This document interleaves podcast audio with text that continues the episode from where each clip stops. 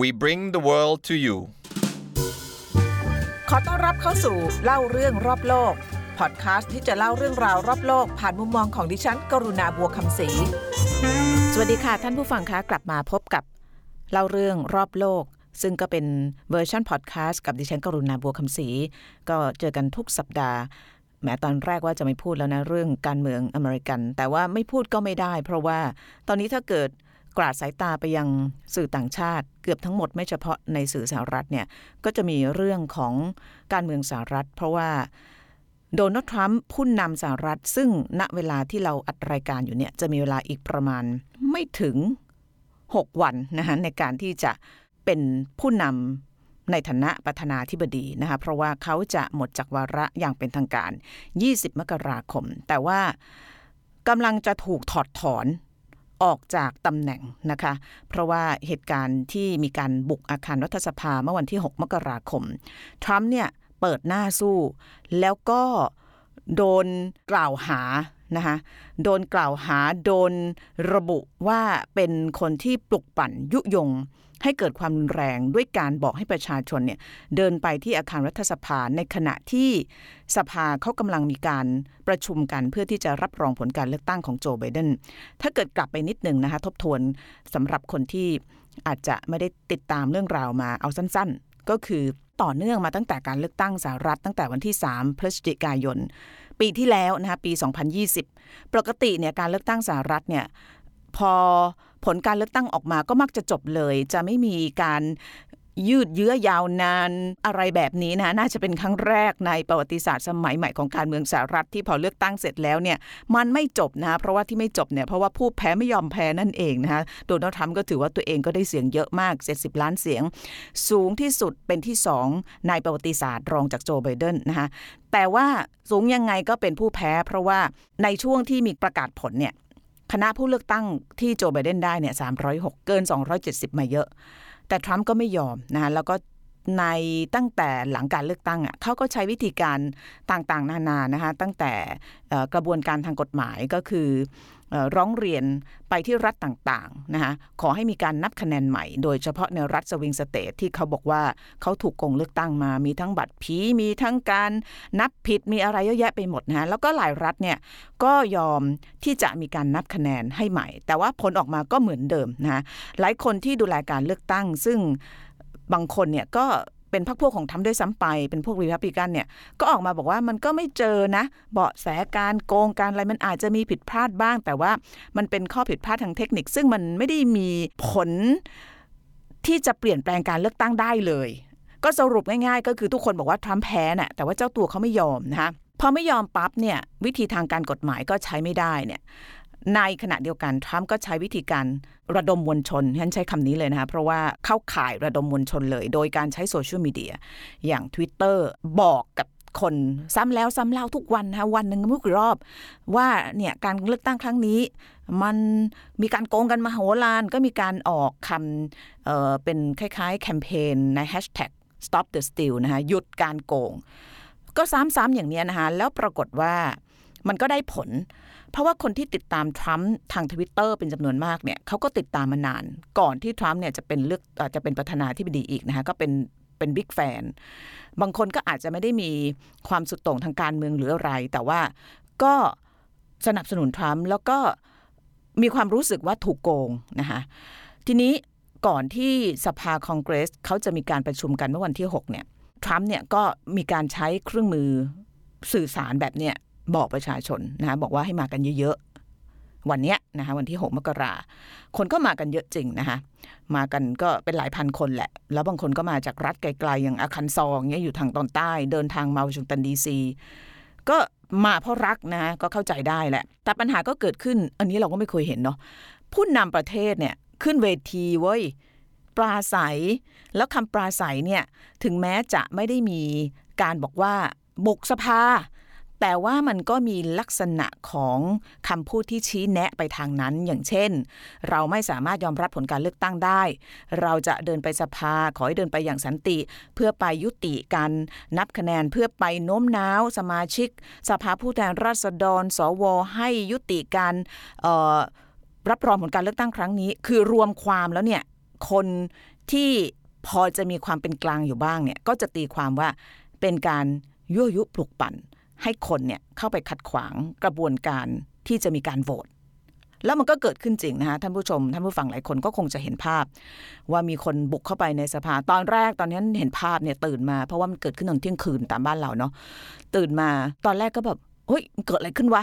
แล้วก็พอไปดูไปดูเนี่ยพอสองวันสามวันต่อมาเนี่ยภาพมันยิ่งชัดเจนขึ้นนะเพราะว่าตอนนั้นมันก็มีคนถ่ายภาพไว้เยอะทั้งภาพวิดีโอภาพนิ่งอะไรเงี้ยทั้งสสสวเจ้าหน้าที่คน บุกไปเองก็ถ่ายไว้นะคะแล้วก็มาโชว์ลงโซเชียลมีเดียคนก็เห็นมากขึ้นว่ามันรุนแรงนะมีการทำร้ายตำรวจ มีการทุบตีตำรวจ แล้วก็บางคนก็มีอาวุธนะบางคนมีการสื่อสาร บางคนเอ่อ FBI สืบไปสืบมาปรากฏว่า มันไม่ได้เป็นม็อบที่เขาเรียกว่าเป็นเป็นเป็นม็อบ spontaneous ก็คือว่าเอาละฉันไปแล้วก็ไปเลย มันเหมือนกับมีการจัดตั้งนะคะถึงแม้ว่าจะไม่ใช่ทั้งหมดแต่ว่าบางบางกลุ่มเนี่ยพวกคอพวกพวก แกนหลักเนี่ยมันมีการจัดตั้งอย่างเป็นระบบ ตอนนี้ก็ถูกจับไปเยอะแล้วนะคะแล้วก็ส่วนใหญ่ก็เป็นกลุ่มพวกสุดโต่ง มีพวก Proud Boys มีคนที่เชื่อในทฤษฎีสมคบคิด QAnon อะไรพวกนี้เยอะแยะไปหมดเลยนะทีนี้เนี่ยมันก็เลยทำให้บรรดาสสและสวเนี่ยคือภาพเนี่ยมันเป็นภาพที่คนรู้สึกว่ามันเป็นภัยคุกคามต่อประชาธิปไตย เพราะว่าเขาไม่เคยเกิดภาพอย่างนี้มาก่อนนะคะแล้วก็ถ้าไม่ทำอะไรเนี่ยมันก็จะทำให้ตรงนี้มันกลายเป็น มาตรฐานใหม่หรือเปล่า หรือว่า new normal นะคะก็คือต่อไปเนี่ยใครจะบุกสภาก็ได้นะคะใครจะทำอะไรก็ได้หรือเปล่า ถ้าเกิดมันไม่มีเขาเรียก consequence หรือว่าผลลัพธ์ต่อการกระทำนะคะก็เลยเป็นที่มาของการ ยื่นถอดถอนประธานาธิบดีถึงแม้ว่ากำลังจะหมดวาระอีกไม่กี่วันก็ตาม แต่ว่าเขาก็หวังผลระยะยาวอันหนึ่ง มันเป็นเขาเรียกการแสดงจุดยืนทางการเมือง เป็นการแสดงเชิงสัญลักษณ์นะคะอันที่สองเนี่ยก็คือไปดักไว้ในอนาคตข้างหน้า เพราะว่าทรัมป์เนี่ยสามารถนะคะตามสิทธิ์เนี่ยสามารถที่จะลงการเมืองได้อีกก็คือชิงตำแหน่งประธานาธิบดีได้อีกรอบ เพราะว่าตามรัฐธรรมนูญเนี่ยสามารถเป็นได้สองครั้งนะคะ คราวนี้เป็นได้แค่เทอมเดียวก็คือแพ้เลือกตั้งในครั้งที่สองเพราะฉะนั้นโอกาสที่ทรัมป์จะกลับมาเล่นการเมือง มันลงชิงตำแหน่งประธานาธิบดีอีกก็สูง คนก็เลยรู้สึกว่าเออกันไว้ก่อน เพราะว่าถ้าเกิดกระบวนการ impeachment หรือว่ากระบวนการถอดถอนเป็นผลสำเร็จเนี่ยทรัมป์จะถูกตัดสิทธิทางการเมือง แล้วก็จะถูกเรียกว่าริบสิทธิ์ต่างๆ ในฐานะ อดีตประธานาธิบดี ซึ่งมันมีเยอะแยะมากมายที่สามารถจะเอาไปใช้ประโยชน์ได้ทั้งทางการเมืองแล้วก็ทางธุรกิจนะคะทีนี้กระบวนการถอดถอนเนี่ยมันต้องทำในขณะที่ประธานาธิบดียังดำรงตำแหน่งอยู่นะคะ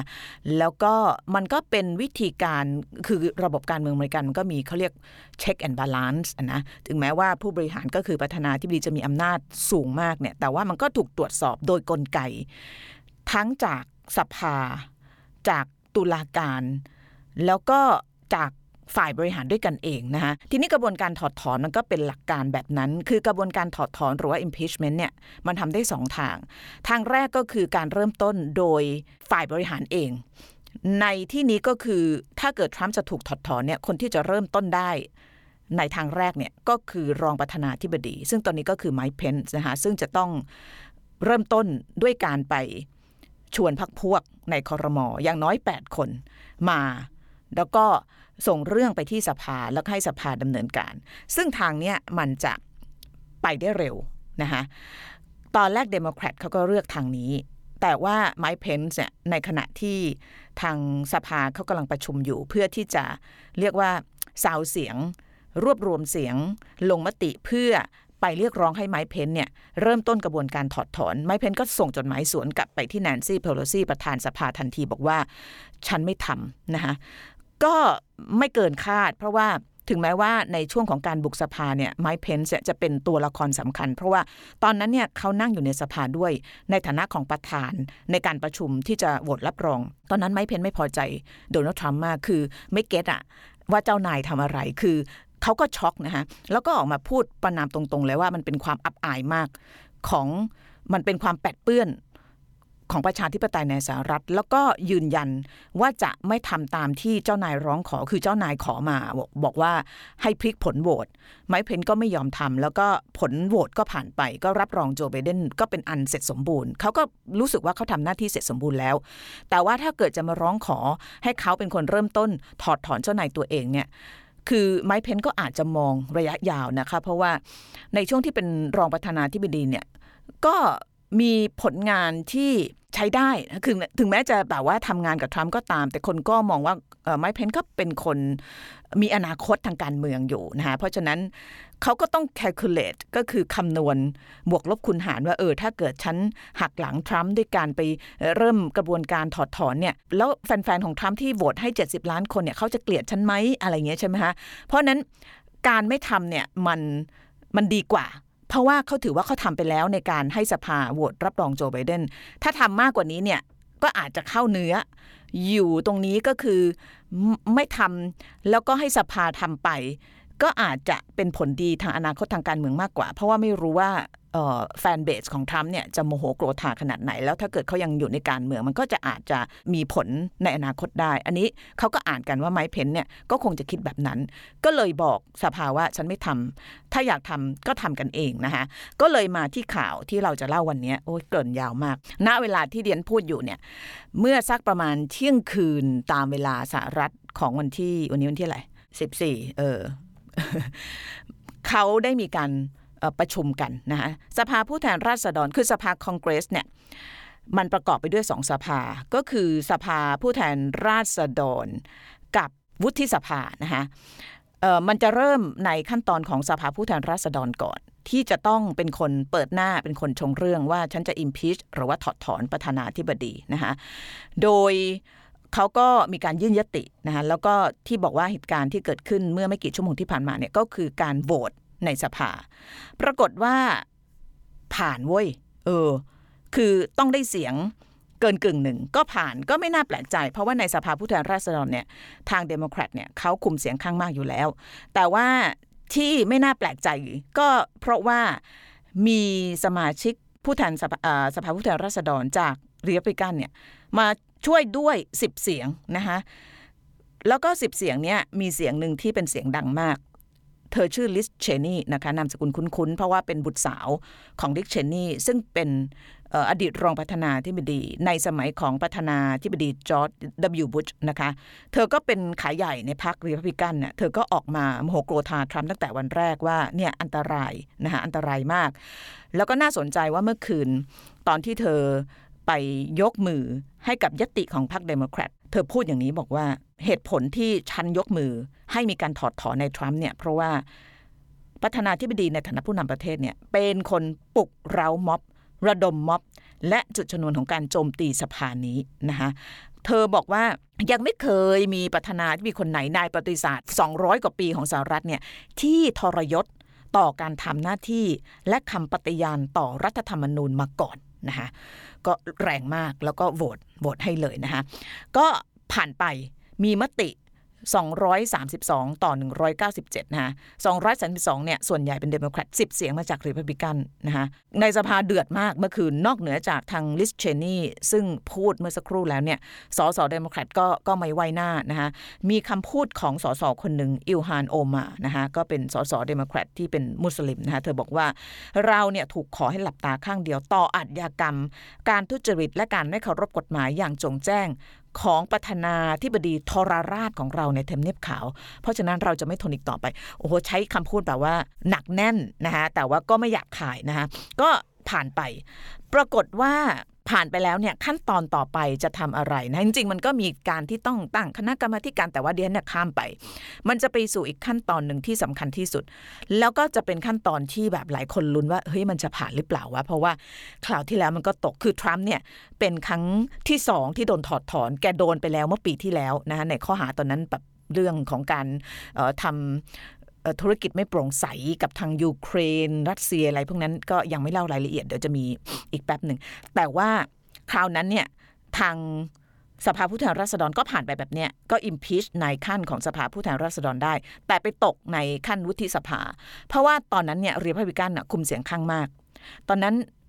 เมื่อปีที่แล้วเนี่ย รีพับลิกันน่าคือสวเนี่ยเขามีร้อยที่นั่งรีพับลิกันน่าจะมี 51 52 ถ้าจำไม่ผิดนะคะแต่ว่าคราวนี้เนี่ยก็น่าลุ้นอยู่เพราะอะไร เพราะว่ามันช่วงเลือกตั้งประธานาธิบดีเนี่ยมันมีการเลือกตั้ง สวและสสบางส่วนด้วย คือเขาเหมือนกับเลือกตั้งทุก ๆ 2 ปี 2 ปี 2 ปี แล้วบางบางทีเนี่ยมันมาจบลงในวงจรเดียวกับการเลือกตั้งประธานาธิบดี เพราะนั้นคราวที่แล้วเนี่ยคนที่เลือกประธานาธิบดีมีโอกาสได้เลือกสสสวด้วย ปรากฏว่าผลการเลือกตั้งสวออกมาเนี่ยทั้งสองพักมีคะแนนในสภาเท่ากันสภาสูงนะ ก็คือ 50 ต่อ 50 มันนะเออตอนนี้ก็สนุกคนก็เลยบอกว่า เฮ้ยมันก็น่าลุ้นนะคะ เพราะว่าถ้าเกิดวุฒิสภาเนี่ยผ่าน ยติถอดถอนทรัมป์จะเป็นคนแรกในประวัติศาสตร์การเมืองของสหรัฐที่ถูกถอดถอนสำเร็จ คือที่ผ่านมามันเคยมีคนคนถูกถอดถอนออหลังสุดเนี่ยก็คือบิลคลินตันก็นานมาแล้วนะคะแต่ว่าไม่เคยมีการทำสำเร็จเลย และถ้าทำสำเร็จก็ทรัมป์ก็จะสร้างประวัติศาสตร์แม้แกสร้างประวัติศาสตร์เยอะมากเลยนะทีนี้พูดถึงว่าง่ายหรือเปล่ามันก็ไม่ง่ายนะคะเมื่อกี้เดียนบอกว่ามันมีลุ้นแต่มันก็ไม่ง่าย เพราะว่าพรรครีพับลิกันเนี่ยก็ต้องคิดหนัก ว่าคุ้มหรือเปล่าที่จะทำนะคะเพราะว่าคือเขาก็หลายคนกืนไม่เข้าขายไม่ออกเพราะอะไร เพราะว่าตอนที่ทรัมป์เข้ามาเป็นตัวแทนพรรคในการชิงตำแหน่งเนี่ยก็ต้องบอกว่าตอนนั้นก็ไม่มีใครสู้บารมีทรัมป์ได้นะคะแล้วก็ต้องยอมรับว่าในช่วง4ปีที่ผ่านมาทรัมป์ก็มีพวกในแง่ของแบบฐาน fanbase เนี่ยสูงขึ้นมาก 70 ล้านเสียงนี่ไม่น้อยนะเยอะมาก แล้วถ้าเกิดคนในพรรครีพับลิกันเนี่ย ไปโหวตถอดถอนทรัมป์เนี่ย จะทำยังไงกับฐานเสียงตัวเองอะใช่ไหมเพราะว่าตอนเลือกตั้งคราวเนี้ยที่เพิ่งผ่านไปเมื่อปีที่แล้วเนี่ยรีพับลิกันก็เสียรัฐที่ไม่เคยต้องแพ้เนี่ยให้กับเดโมแครตไปหลายรัฐเหมือนกัน คือมันไม่ใช่แค่ว่าฉันจะทำตามต่อมจริยธรรมอย่างเดียว ถึงแม้ว่าหลายคนอะจะไม่เห็นด้วยกับการที่ทรัมป์ไปปลุกม็อบให้บุกสภา แต่ว่ามนุษย์หนึ่งคนโดยเฉพาะนักการเมืองมันก็จะมีหลาย ปัจจัยหลายหมวกใช่ไหมเออถ้าเกิดฉันทำตามต่อมจริยธรรมแล้วเนี่ยพอฉันลงเลือกตั้งอีกฉันจะแพ้หรือเปล่า เพราะว่าประชาชนที่เป็นฐานเสียงของฉันโกรธอะไรอย่างเงี้ยใช่ไหมเขาก็เลยยังไม่แน่ใจว่าในขั้นของวุฒิสภาเนี่ยมันจะผ่านได้หรือเปล่า คือเดโมแครตต้องการเสียงจากรีพับลิกันในสภาวุฒิสภาเนี่ยทั้งหมดประมาณ 17 เสียง ก็คือต้องใช้เสียง 2 ใน 3 ทั้งหมดเดโมแครตมีแล้ว 50 นะคะเขาก็ลุ้นกันว่าเออ ไอ้สิบห้าคนแรกมันคงไม่เท่าไหร่เนาะแต่ว่าไอ้สิบคนที่สิบหกสิบเจ็ดเนี่ยมันคงหนาวหนาวร้อนๆเนาะเพราะว่าเป็นตัวตัดสินอนาคตของผู้นำประเทศไงอันนี้คือขั้นตอนที่กำลังจะเกิดขึ้นนะคะมันกำลังจะเกิดขึ้น แต่ว่าเมื่อเช้าเนี่ยเดี๊ยนตื่นมา แล้วก็อ่านนิวยอร์กไทม์ซึ่งก็เป็นหนังสือพิมพ์ที่เขามีข่าวสิบเยอะเนี่ยเขาบอกตอนนี้มีสมาชิก ซึ่งเป็นวุฒิสมาชิกรีพับลิกันมากถึง 20 คนที่มีโอกาสจะลงมติเอาด้วย คือถอดถอนทรัมป์แปลว่าอะไรถ้าเกิด 20 คนมีโอกาสลงเนี่ยโอกาสที่ทรัมป์จะถูกถอดถอนก็สูงมากนะคะสูงมาก อันนี้ก็น่าลุ้นไปแล้วก็มันก็เลยทำให้การเมืองสหรัฐเนี่ยมันมันมันเข้มข้นมาก เพราะว่ามันเกิดขึ้นในขณะที่โจไบเดนกำลังจะเข้ารับสถาบันตนเข้ารับตำแหน่ง เขาก็กลัวเรื่องความปลอดภัยของท่านนะแล้วก็ FBI ก็รับรายงานว่ามันมีการ ก่อเรียกว่าวางแผนก่อการจลาจลต่างๆ นานาในหลายรัฐด้วย คือเป็นจดหมาย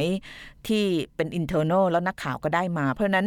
ก็ไม่เคยเห็นภาพที่เคยเกิดขึ้นก็คืออพวก national guard เนี่ยนะหรือว่าทหารเนี่ยเต็มสภานเลยนะคะไปนั่งนั่งนอนนอนเพื่อที่จะทำหน้าที่ในการปกป้องสถานที่สำคัญ รวมถึงบุคคลสำคัญในวันสาบานตนเข้ารับตำแหน่งของโจไบเดนอันนี้เดี๋ยว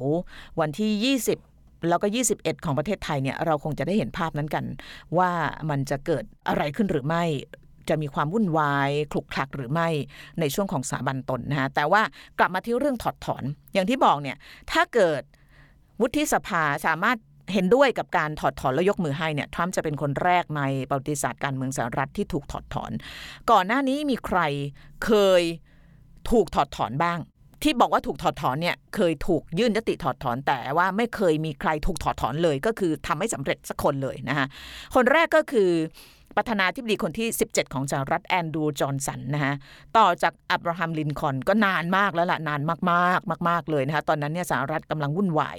เพราะว่าตอนนั้นเนี่ยอับราฮัมลินคอล์นซึ่งท่านมาจากรีพับลิกันเหมือนกัน ท่านประกาศเลิกทาสสงครามกลางเมืองสหรัฐก็เพิ่งจบนะคะแอนดรูว์จอห์นสันเนี่ยเป็นนักการเมืองฝั่งเดโมแครตมีจุดยืนว่าต้องการที่จะรวมอำนาจมาไว้ที่รัฐบาลกลาง ซึ่งก็สวนทางกับแนวทางของรีพับลิกันที่ต้องการกระจายให้เป็นเป็นเป็นรัฐต่างๆนะคะมีรัฐบาลของตัวเอง แล้วก็มีรัฐบาลกลางอย่างปัจจุบันนี้นะคะปรากฏว่าตอนนั้นเนี่ยสภาคองเกรสเนี่ยก็ก็ไม่ยอมนะคะแล้วก็มีเรื่องมีราวกันมีการไล่รัฐมนตรีกระทรวงสงคราม ตอนนี้ไม่มีแล้วนะคะตอนนั้นเนี่ยแอนดรูว์จอห์นสันไล่เอ็ดวินสแตนตันออกจากตำแหน่งเพราะว่ามีจุดยืนขัดแย้งกับตัวเองนะคะ หลังไล่รัฐมนตรีออกเนี่ยสส.ก็เปิดประชุมถอดถอนทันทีนะตอนนั้นสภาล่างเนี่ยเห็นชอบ 126 ต่อ 47 ซึ่งก็เป็นเสียงส่วนใหญ่ก็ผ่านในวาระของสภาผู้แทนราษฎรไป ไปติดตรงสว.นะคะเห็นชอบไม่ถึง 1 ใน 3 ก็เลยตกไปถอดถอนไม่ได้นะคะ ตอนนั้นเนี่ยน่าลุ้นมากเพราะว่าขาดไปเสียงเดียวนะคะถ้าเกิดตอนนั้น รีพับลิกันได้เสียงจากเดโมแครตเนี่ยก็จะถอดสำเร็จ แต่เอาเป็นว่าถอดไม่สำเร็จแอนดรูว์จอห์นสันนะคะก็ก็รอดพ้นไปในในชั้นของวุฒิสภา จากนั้นก็ก็เป็นอีกเป็นร้อยปีร้อยยี่สิบหกปีที่ไม่เคยมีการยื่นญัตติถอดถอนประธานาธิบดีเลย จนกระทั่งมาถึง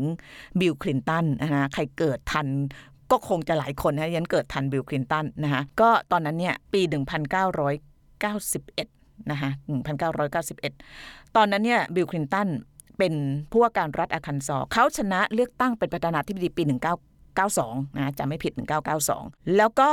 ปรากฏว่าพอชนะเลือกตั้งประธานาธิบดีปั๊บเนี่ยไอ้เรื่องที่มันเกิดขึ้นในปี 1991 เนี่ยตามมาหลอกหลอน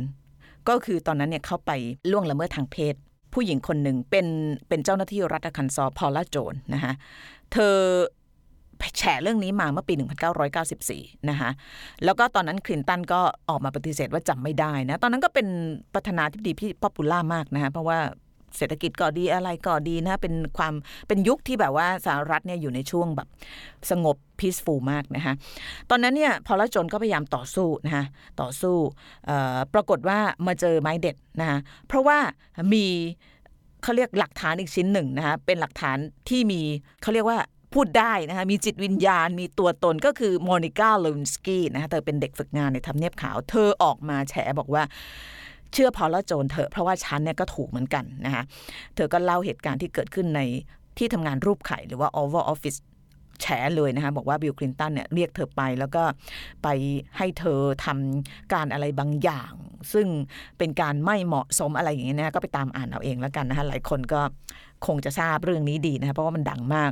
ปรากฏว่าตอนนั้นเนี่ยตอนนั้นเนี่ยมีการมีการไปเเปิดเป็นคดีนี่ยังไม่ถึงสภานะมีการไปเบิกความต่อศาลนะคะปรากฏว่าลูวินสกี้เนี่ยไปกลับคำให้การ ไปขึ้นศาลปี 1998 นะลูวินสกี้บอกว่านะไม่เคยมีความสัมพันธ์ทางเพศกับกับท่านประธานาธิบดีนะคะอันนั้นจริงๆแล้วก็ศาลก็ตัดสินนะว่าบอกว่าการกระทำของคลินตันตอนนั้นไม่เข้าข่ายเป็นการคุกคามทางเพศ ก็จบไป เรื่องดูเหมือนจบแต่มันไม่จบนะคะเพราะว่าเจ้าหน้าที่สอบสวนของกระทรวงยุติธรรมเนี่ยปรากฏไปได้บันทึกเทปนะคะมาจากอดีตเจ้าหน้าที่ทำเนียบขาวคนหนึ่งลินดาทริปนะคะ ซึ่งเธอเนี่ยรู้ความสัมพันธ์ที่มีความลึกซึ้งเกินเหตุของบิลคลินตันกับลูวินสกี้นะคะ แล้วปรากฏว่าก็หลักฐานชิ้นเนี่ยนำไปสู่การที่สภาเนี่ยเปิดยติถอดถอนท่าน ประธานาธิบดีบิลคลินตันตอนนั้นเนี่ยผ่านในส่วนของสสไป แต่ไปติดของสวนะคะ ตอนนั้นเนี่ยมีวุฒิสภาวุฒิสมาชิกมีร้อยคน 55 คนโหวตว่าคลินตันไม่มีความผิดนะคะแล้วก็ 45 คนโหวตว่าผิดจริง ก็คำนวณดูนะคะ55 ต่อ 45 มันต้องใช้เสียง 2 ใน 3 ไม่พอก็เลยรอดไปนะคะ ก็เลยจบเหนะคะปรากฏว่าบิลคลินตันก็ไม่ถูกถอดถอน โดยสมบูรณ์นะคะถึงแม้จะถูกถอดถอนในขั้นของสภาผู้แทนราษฎรไปก็ตามนะคะ อันนี้ก็คือเรื่องราวของอดีตผู้นำสหรัฐที่เคย มีความพยายามจะถอดถอนท่านมาก่อนนะคะแต่ว่าก็ไม่สำเร็จสักรสักรายนะคะเพราะฉะนั้นรอดูนะคะทรัมป์เป็นคนที่ 3 ในประเด็นการเมืองของสหรัฐที่ถูกยติถอดถอน แล้วก็ถูกสองรอบด้วยนะคะแล้วก็ถ้าถอดถอนสำเร็จเนี่ยนะก็จะเป็นคนแรกที่ถูกถอดถอน แล้วก็จะเป็นการถอดถอนที่สร้างประวัติศาสตร์ก็คือถูกถอดถอนไป หลังจากที่ตัวเองพ้นจากตำแหน่งไปแล้ว